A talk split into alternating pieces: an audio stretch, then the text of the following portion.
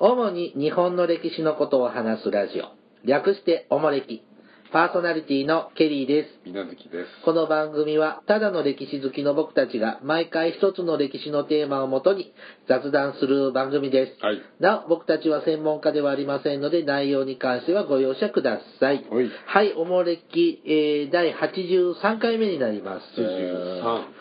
皆さん、今年花粉症が大丈夫ですでもないんですよ。ないのうん。え今この鼻声は風邪風邪です。あ、そうですか。はいうん。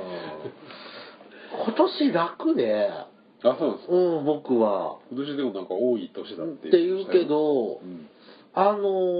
鼻炎も全然出ないし、あなた花粉症なの花粉症よだってもう番組聞いててもばっかりデリケートにできてるんだから、ケリーさんああは、。本当に。で、目も、目薬ね、ひどい時はもほう何回も刺すんですけど、市販のやつしか使ってないけどう。、はうん。今年全然、1日1、2回目薬打っちゃ、回復ならあん。。そんなことやってんですかうん、一応、うん、持ち歩いてるでしょ。へえ。目がかえて帰っちゃうと結膜炎になっちゃうから、あバがついててね、腹おーかいちゃうと。だから、今年は僕は楽で、ここ数年楽なのが続いてるので、。あそうん、もうわなお、花粉症の時代も終わりかなと。あ。重い人は大変大変なんですよね頭痛くて動揺ほんでしてだるいし、僕、杉花粉だけなんで、あ、そうか、いうんろいろあるんですヒね。ノキとか米とか、なんか年から年から年中花粉症の人ってそうですね。いることを思うと、まあ、まあ野生児で育った割にはデリケートになっちゃった本ら、当だよ。そんなもんなのわかんな都会に慣れちゃったんだ。い。やっぱシティボーイになっちゃったんだよ ね。本当にあの街 で失礼な大大都会が果てしないんだよ果てしない夢を追いか追いつけ追い続けられるんだからねあそうですか、うんいつの日か大空駆け巡ってやるよそうですねさあ、今日はですね、えっ、と、貴族の暮らしぶりを、平安時代の貴族の暮らしぶりあーを、平安貴族はい、うんちょっと紹介したいと思いますが、あの、貴族の人ってう、ん働いてんの働いてんじゃん何して役人じゃん役、あ、役場の、あの、官、昔、今で言う官僚あの人たちを貴族っていうのなんか、蹴鞠したりさ、なんか作ったりしてる人人年齢年中やってるわけじゃないやってないのなだんっかて藤原の道長とかだって摂政関白っていうでついてるだけで別に内閣総理大臣みたいなもんでしょ今でいうなで何したの会議したりとかいろいろやってんじゃん何の会議するのいやそれは政治に関するいろんなこととか人事の話とかいろいろやってるじゃないしてんのなんやかってるよしてるイメージ何にもないんだ年けど中女の検査を追いかけてるわけじゃないよ。そうなのなそんりゃそうかですよ。なんか遊んでてで百姓たちとか部下たちにうん百姓にその自分が持ってる荘園の百姓たちに米作らせてお納めさせてでそういうのを管理する部下たちがいて違うでその貴族の人たちはそれでおまんま食べてるのなわけねえじゃん。やっぱちゃんと働いてんそりゃだ。そうですよ。ああ、そうなんだ。何も働いてないのかそ。んなことないじゃん。どういう経済なんだろうってずっと思ってたんですけど、あ、そうなんですね。目から鱗です。さあ、そういう貴族のね、こう、暮らしっていうか、まあ、そういうのちょっとしょ見ていこうかなと思うんですが、えっ、と、まあ、生活習慣生活習慣。習慣とか文化とかなんていうの風習とか、うんこういうのもちょっといろいろあるのでちょっと紹介しますあの子供貴族の子供が生まれた時ですねあ、人生を見るわけとりあえず一日じゃなくて。一日じゃなくて朝起きてじゃなくて。うん生涯でちょっなるほどなるほとどやるとライフスタイル。ライフライフスタイルうんはいだからは働いてないずっと遊び遊びまくってんだろうと思って違うちはいまず生まれた時ですね出産は汚れとされ、うん。出産には産屋が特別に設けられることが多かったほ低年齢での出産も多く医療や衛生の設備も整っていなかったため出産は常に生命の危険を伴うものであった出産に際して僧侶や陰陽師による祈祷が盛んに行われたう。うん。えー、と、誕生直後の祝宴を産や、産やしないと言い、3や、5や、7や、こえ ?9 やうん、なんて言うんでしょうね。 3つの夜、5つの夜、7つの夜、9つの夜に行われた。うん。えー親族から衣服や食物が送られた。さらに、以下の祝い、50日と書いて、以下の祝い、桃花100日と書いて、桃花の祝いも行われていたというのですね。まあ出産にまつわる話なんですが、出産って汚れなのっていう思想、平安時代は。基本的にね、血が伴うものは、そのね、汚れっていう考えですよえね。当時出は産って血出んの出るじ あれって体液、よ溶液じゃないゃのん。あれ胎盤が先に、あーあれなんだけあーど、そういうのもあって、まあ、基本的に血が伴うものっていうのは、あ、そういう意味ですか。で、わざわざ産やって小屋建てんのまあ、要するにその家を怪我したくないから別胸を立てあてーそっちで分娩室をそうそうそうで、それはもう生まれたら壊しちゃうのそうでしょうねそれこそまさに汚れてるからへえ贅沢贅沢というかまあ仕方ない必要経費でしょうーんえじゃあさほら大河ドラマとか戦国時代とか見てるとさ、あお屋敷で赤ちゃん産んでるじゃんあそうですね武士の時代になるともう違うんだまあまあまあまあまあまだ武士や武士でちょっとまだ違うああはいはいこれ貴族ですすからあ一番うるさい時期だよねこの辺平安時代が時代がどうあもあ大変ですねまあ祈祷をやるのはなんかわかりますわうん僧侶とか陰陽師によってね、はいはいはいうん、でえっ、とまあ出産パーティーですねお祝いねお祝いそうですねパーティーをさ産やしない3や5や7や9つや七や、ここうん、九やなんてこれどういうこと3日2晩やるってこといや、3日目、5日目じゃないあ多あそういうこと生まれてから3日目の夜と5日目の夜と7日目の夜と9日目の夜に。無事に来れてっていうことだ。なんまあ確かに昔は幼乳幼児の死亡率も高かったでしょうからまあ1週間生きてくれて、まあ、出よ産直後にね、赤ちゃん亡くなっちゃうのうんよくある話なんで。よかったねってこういうお祝いですかお祝いをするっていう。でも赤ちゃん言われお祝いされたって分かんないもんねいやいや、それはまあ、赤ちゃんであり、家族のためでもあり。でもそうあのねこれ多分うちの田舎の風習なんだと思うんだけど、おう1歳ぐらいになるとほ布団にくるまれるのう。ほでなんか何重にも布団にくるまれう。ほうてほうあのほら折り紙で作ったひな人形みたいなこうはいはいはいバーンってなってあ顔だけちょこんって出てるほう。なんかお祝いっていうの行事っていうのほう。ほそんなのやったことないよねう。うん、血はね、ないね。で多分うちの田舎の独特の風習だと思うんですよおうその写真残ってるあなたのうんえなん子供の時でなんじゃこの写真って思ったのがありますが、まあそういうのって各地域に風習ってあるんでしょうね。え七五三なんかね。あそうだねさ。え、七五三って行きました言いましたよ。本当まあ行覚えてないけど。 あった記憶もない。千歳飴も食べたことなあ、あめさんね。い。食べたこと、あ千歳飴も多分食べたことないと思うんですよ。ああ。うんややってもらったのかな男の子は5歳の時やる。あ、そうなのえ、男女で問題あるのえ、7年、3年、5年ってみんな行くんじゃないいやいやいやいやいや。のあ、そうなのえ、女子は7歳とか。 3歳あ、そんなのとえ七五あ三そうだだかっらじゃなかったいや記憶 いかないうん話変えましょうね、はいえっ、とあとそうすると50日出産50日と100日のお祝いも、て。うん。大変ですね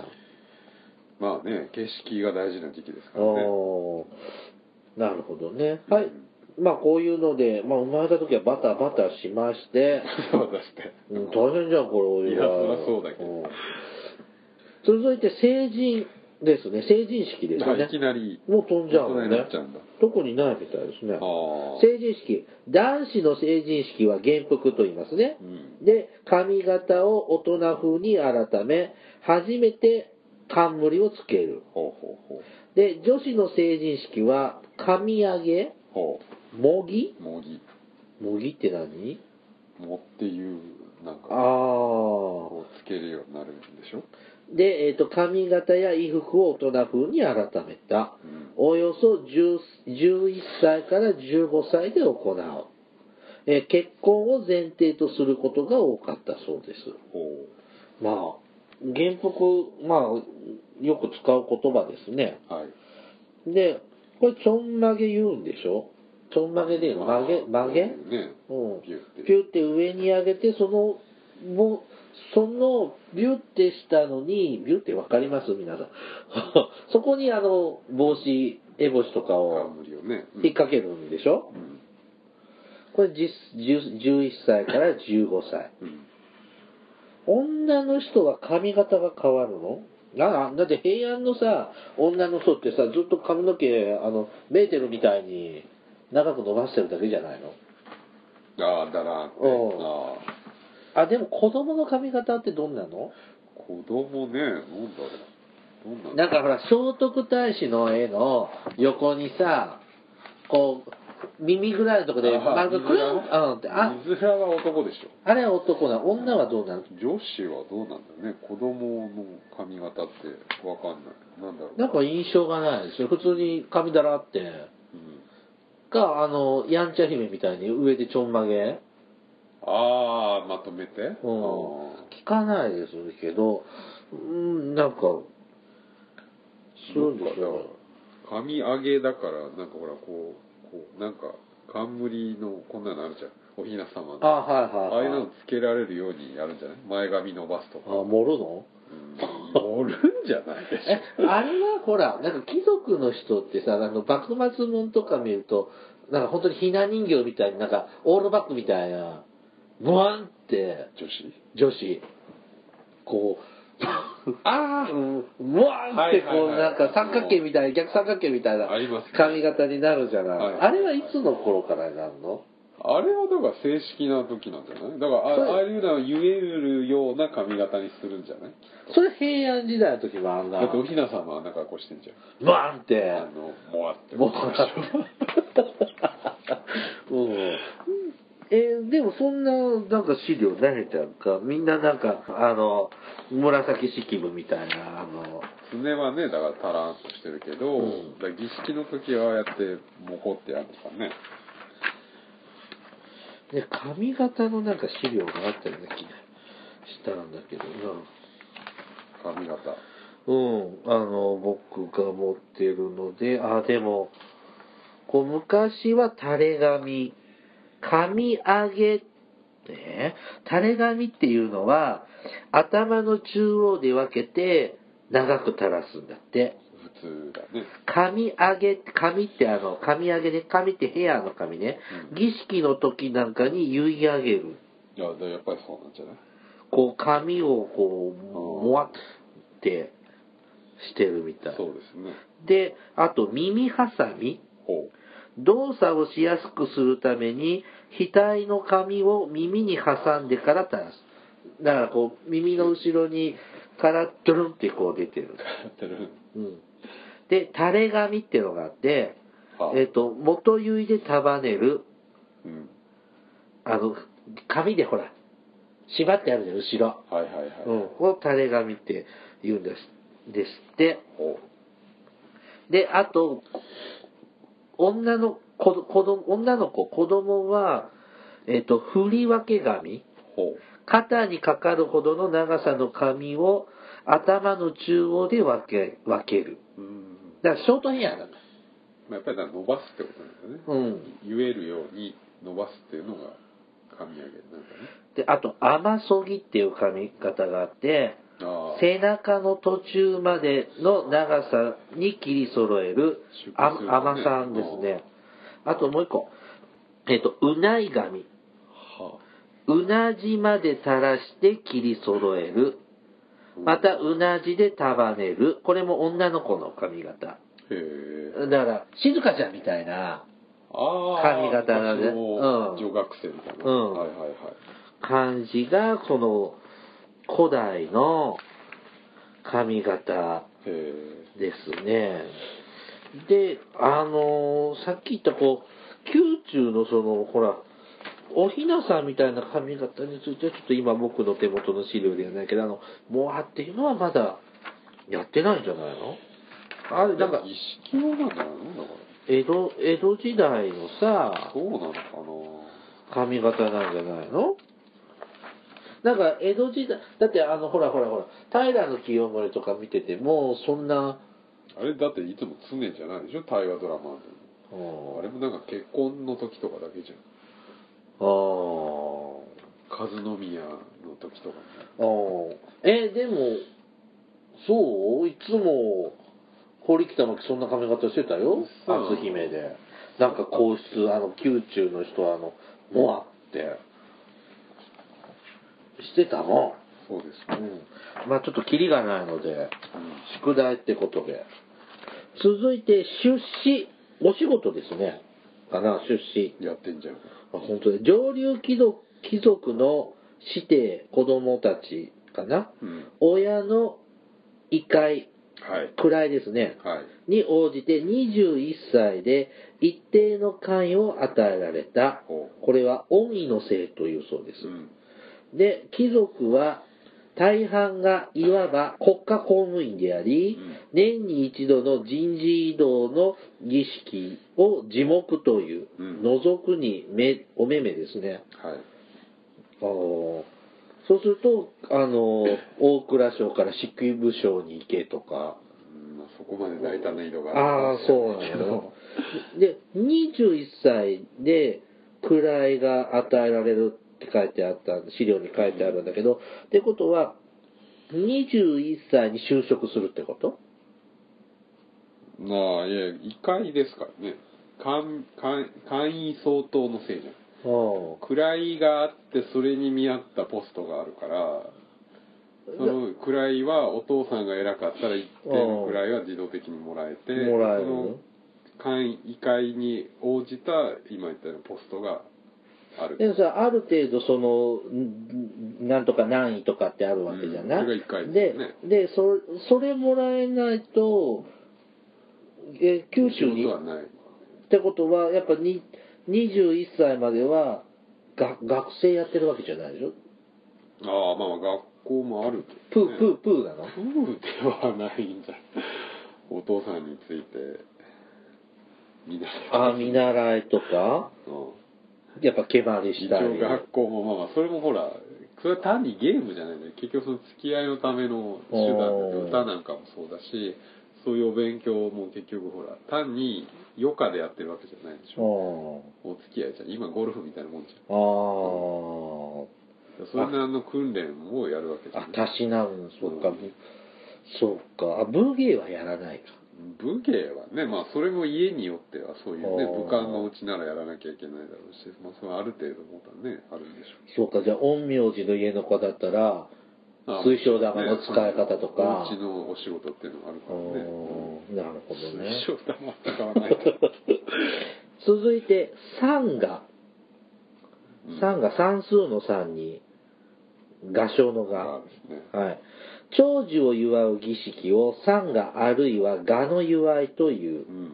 当時は40歳ともなれば老人でお、うまずよそじのががありおう、その後、いそじのが、むそじのがというように、10年ごとにお祝いした。うん何米寿とか喜寿とか、まあまあ今風にそ言えばんな感じかな、そうですね40歳、50歳、60歳。この頃平均年齢っていくつぐらいなんだろうね。平均年齢はまあね子供のへ平均年あ齢、平れ均寿命ね。平均寿命ねねまあ、まあ、生きれる人は年取ってまで生きれるもんね。うん。ねまあ子40供がどうしてもね早く亡くなっちゃう人が多いから、まあ、平均でいうと下がってるそうなんですよね。40歳で、まあ確かに老人ってさ、辞書で調べると40歳からっていうもんね。あそうなんだ、うん辞書的には、うんあそうなんだ、うんへえ僕まだ17歳だから、ああそうですほど遠いですが、もうちょっとあるねうんまだす20年以上。うんこれあまり気持ちいい話題じゃないですね。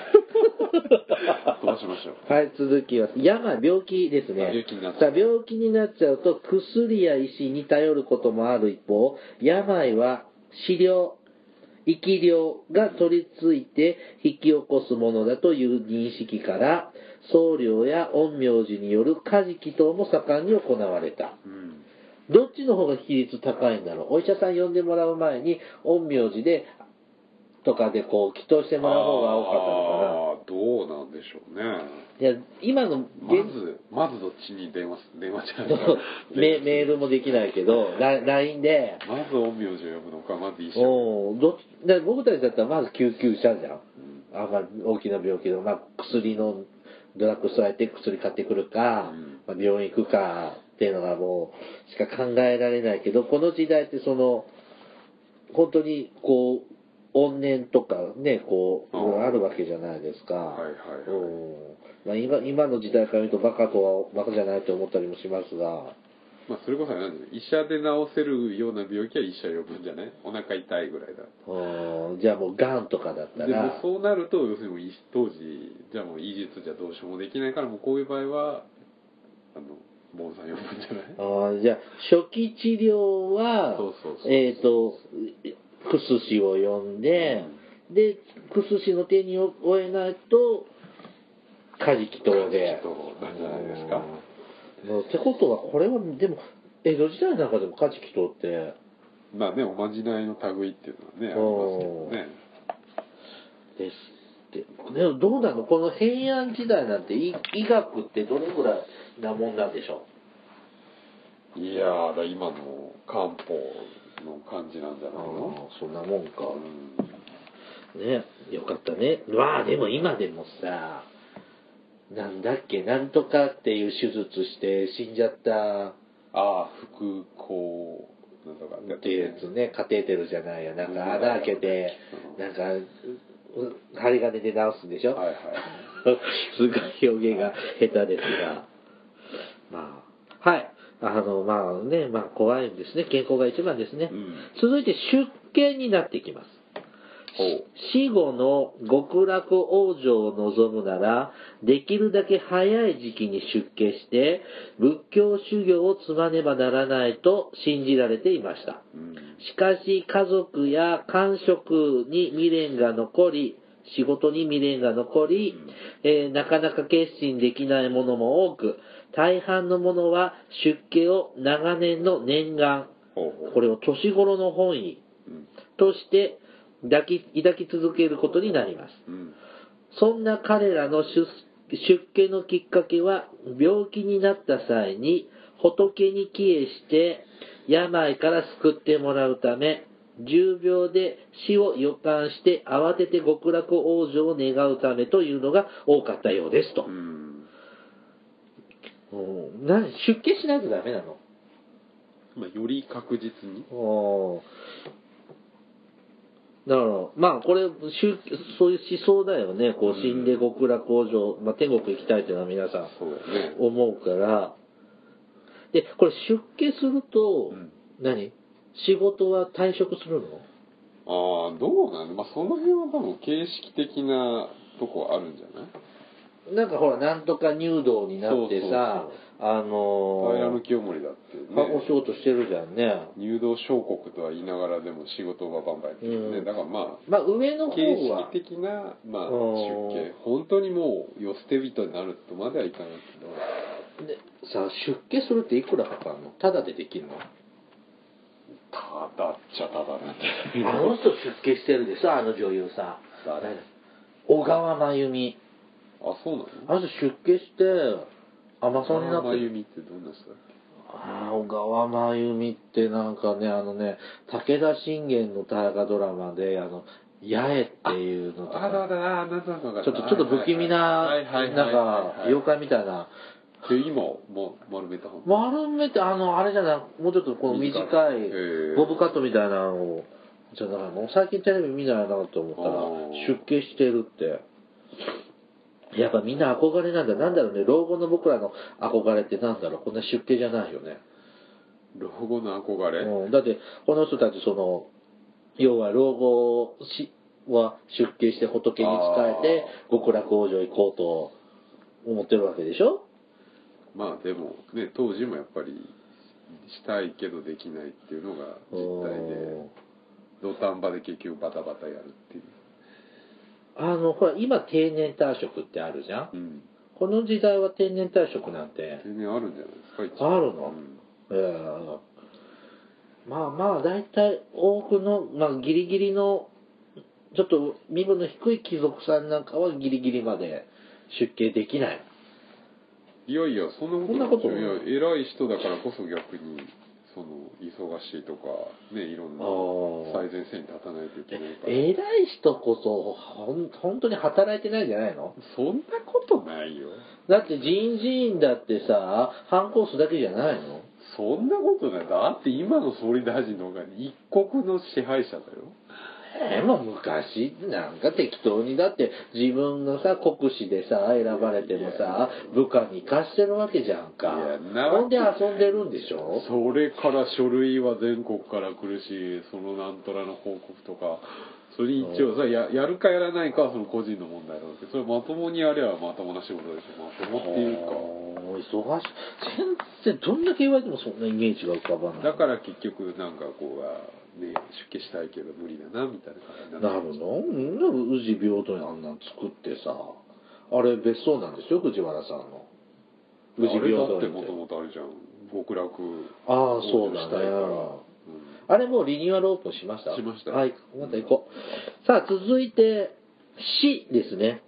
あ死んじゃいますもんね。はいえっ、と、死者は棺に入れ、しば、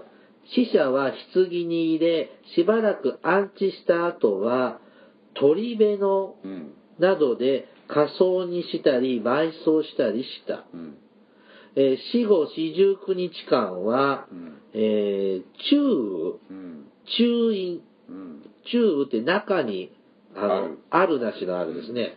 中陰、中に影ですね影。陰陽の影ですね。と言い、えっ、と、死者の魂がさまよう期間と考えられた。ほうその間、近親者は喪に服し、供養を行って死者の極楽往生を、えー記念したう。ん願ったんですね。また、死は汚れと考えられ、喪服期間中は様々な制約があった。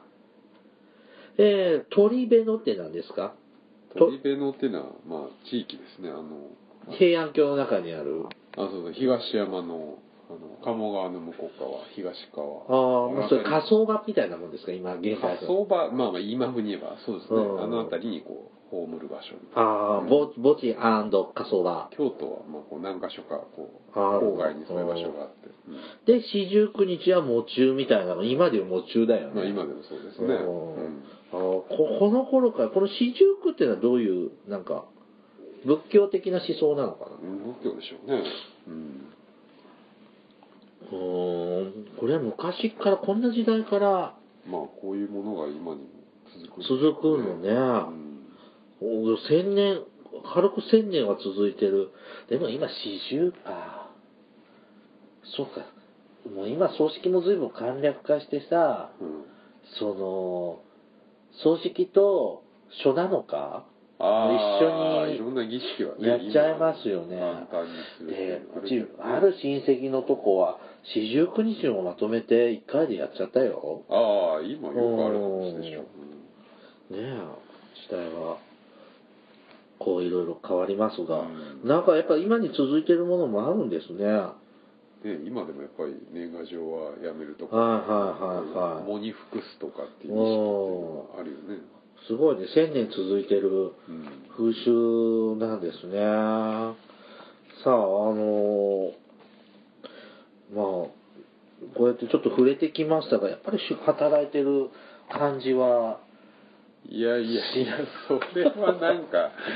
それなんか文学作品の影響でしょ。うん光源氏とか。あーはいはいはいはいいはい。あんな子女のケツばっかりやってるから。うんそんななんか呼ばれだってお仕事してるじゃん。 呼ばいしかしてるようなそんなことはないよ。そうなんですか基本みんなお仕事はやってるでしうん、下世ないですが。さあ、ちょっと平安時代の貴族はね、こういう生活っていうか一生ょという一生をなんで、暮らしているというお話でした。えはい。では、お便りいきますよ。ーはい。虎つぐみさんからいただきました。はあ虎つぐみいは。いケリーさん、みなずきさん、こんにちは。虎つぐみと申します。えー先日希望していた缶バッジが届きました。えっ、と、ラジオにメールを送り品物を希望したのは初めてだったので、実物を前に驚きました。うんえーまずは、えー今月のシティマラソン、えー5キロと短いのですが、そのシティマラソンのゼッケンに、えーと止めるのに使おうと思います。ありがとうございました。えー、と、で、妄想ドラマ、完結。で、僕がカンと、こう、ケイリーさんが一言言うはいはいはいは、一言に、うわー、キャスティングし終えたと驚きました。歴史にも俳優にも疎いので、とても興味深く聞いていて面白かったです。うん相変わらずで通勤電車で聞いていますが、お二人の会話は比較的ゆっくりなので、で、車内で聞きやすいのが嬉しいです。うんこれからも楽しみにしています。では、さようならといただきました。マラソン大会出るんだって。えー、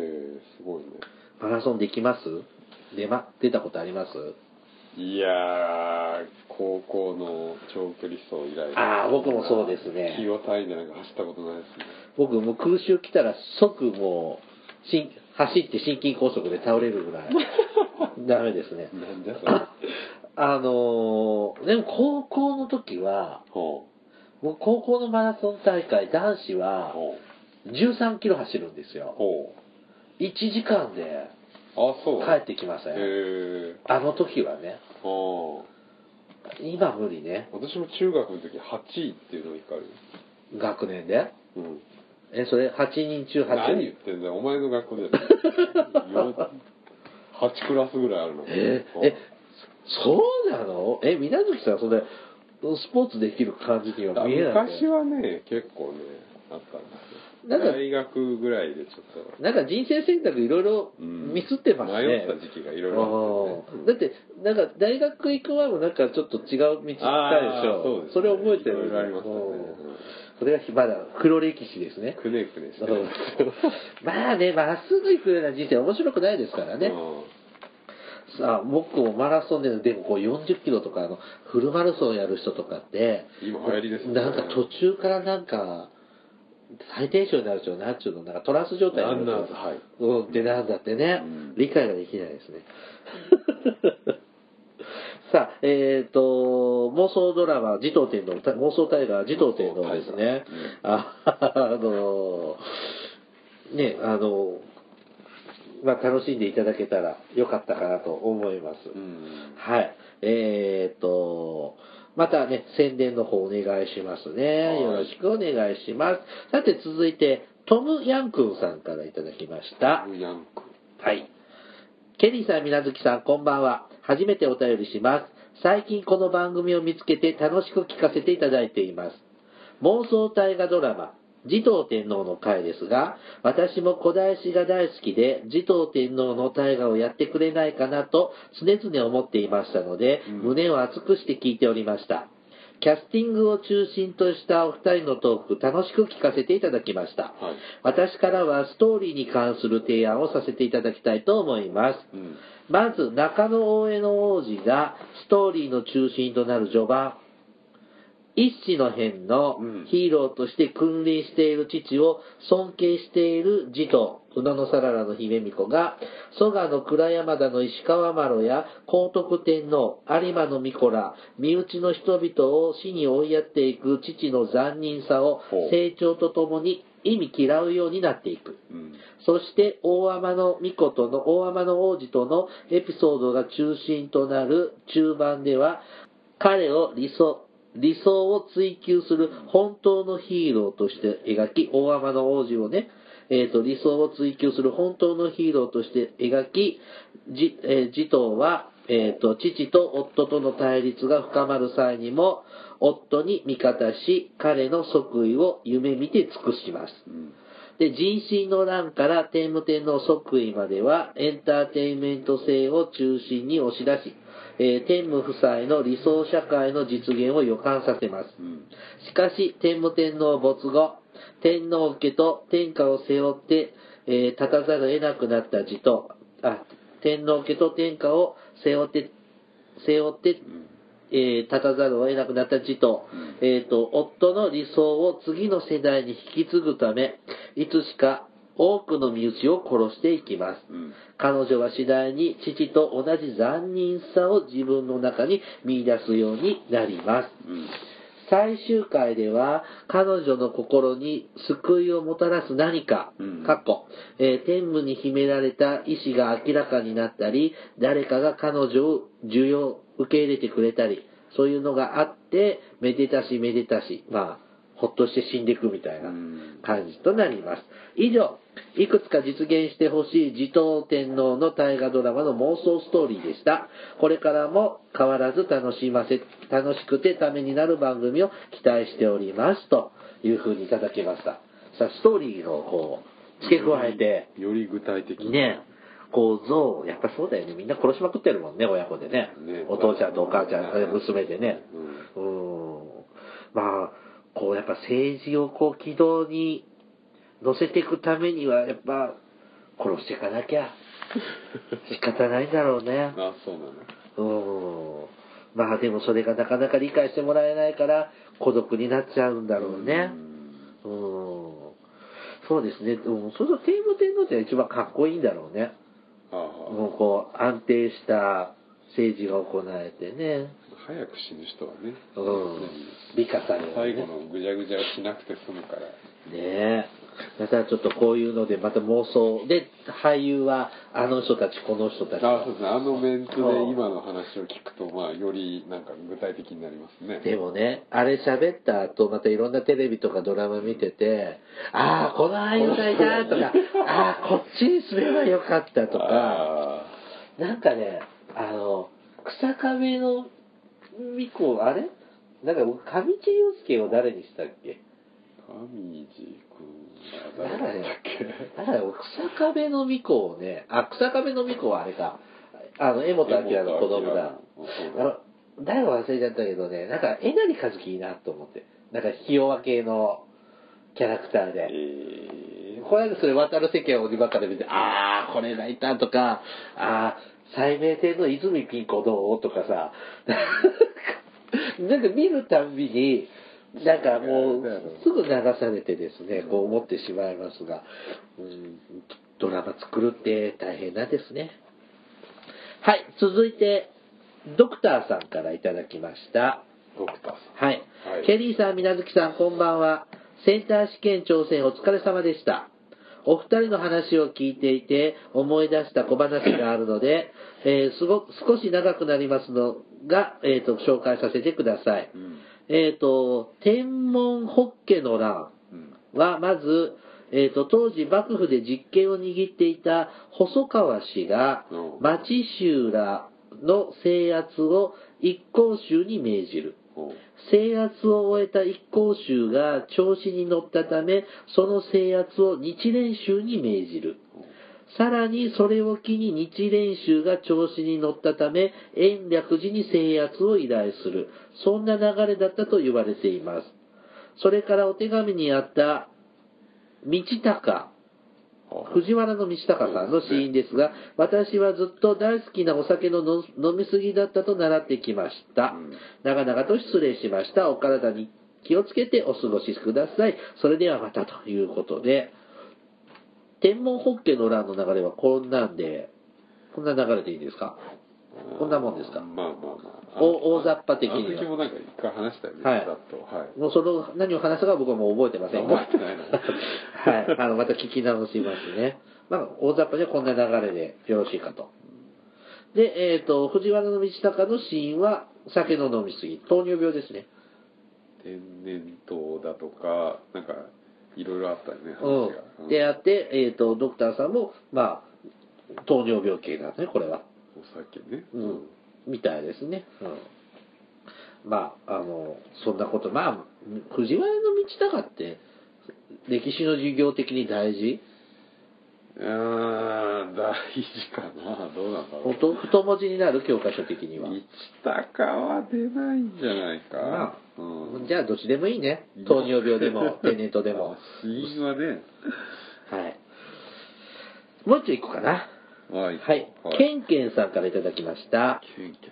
さんはいケリーさん水無月さんこんにちは神奈川在住のケンケンですほうえー幕末と横浜始まりは神奈川からという2週にわたる神奈川県特集ありがとうございました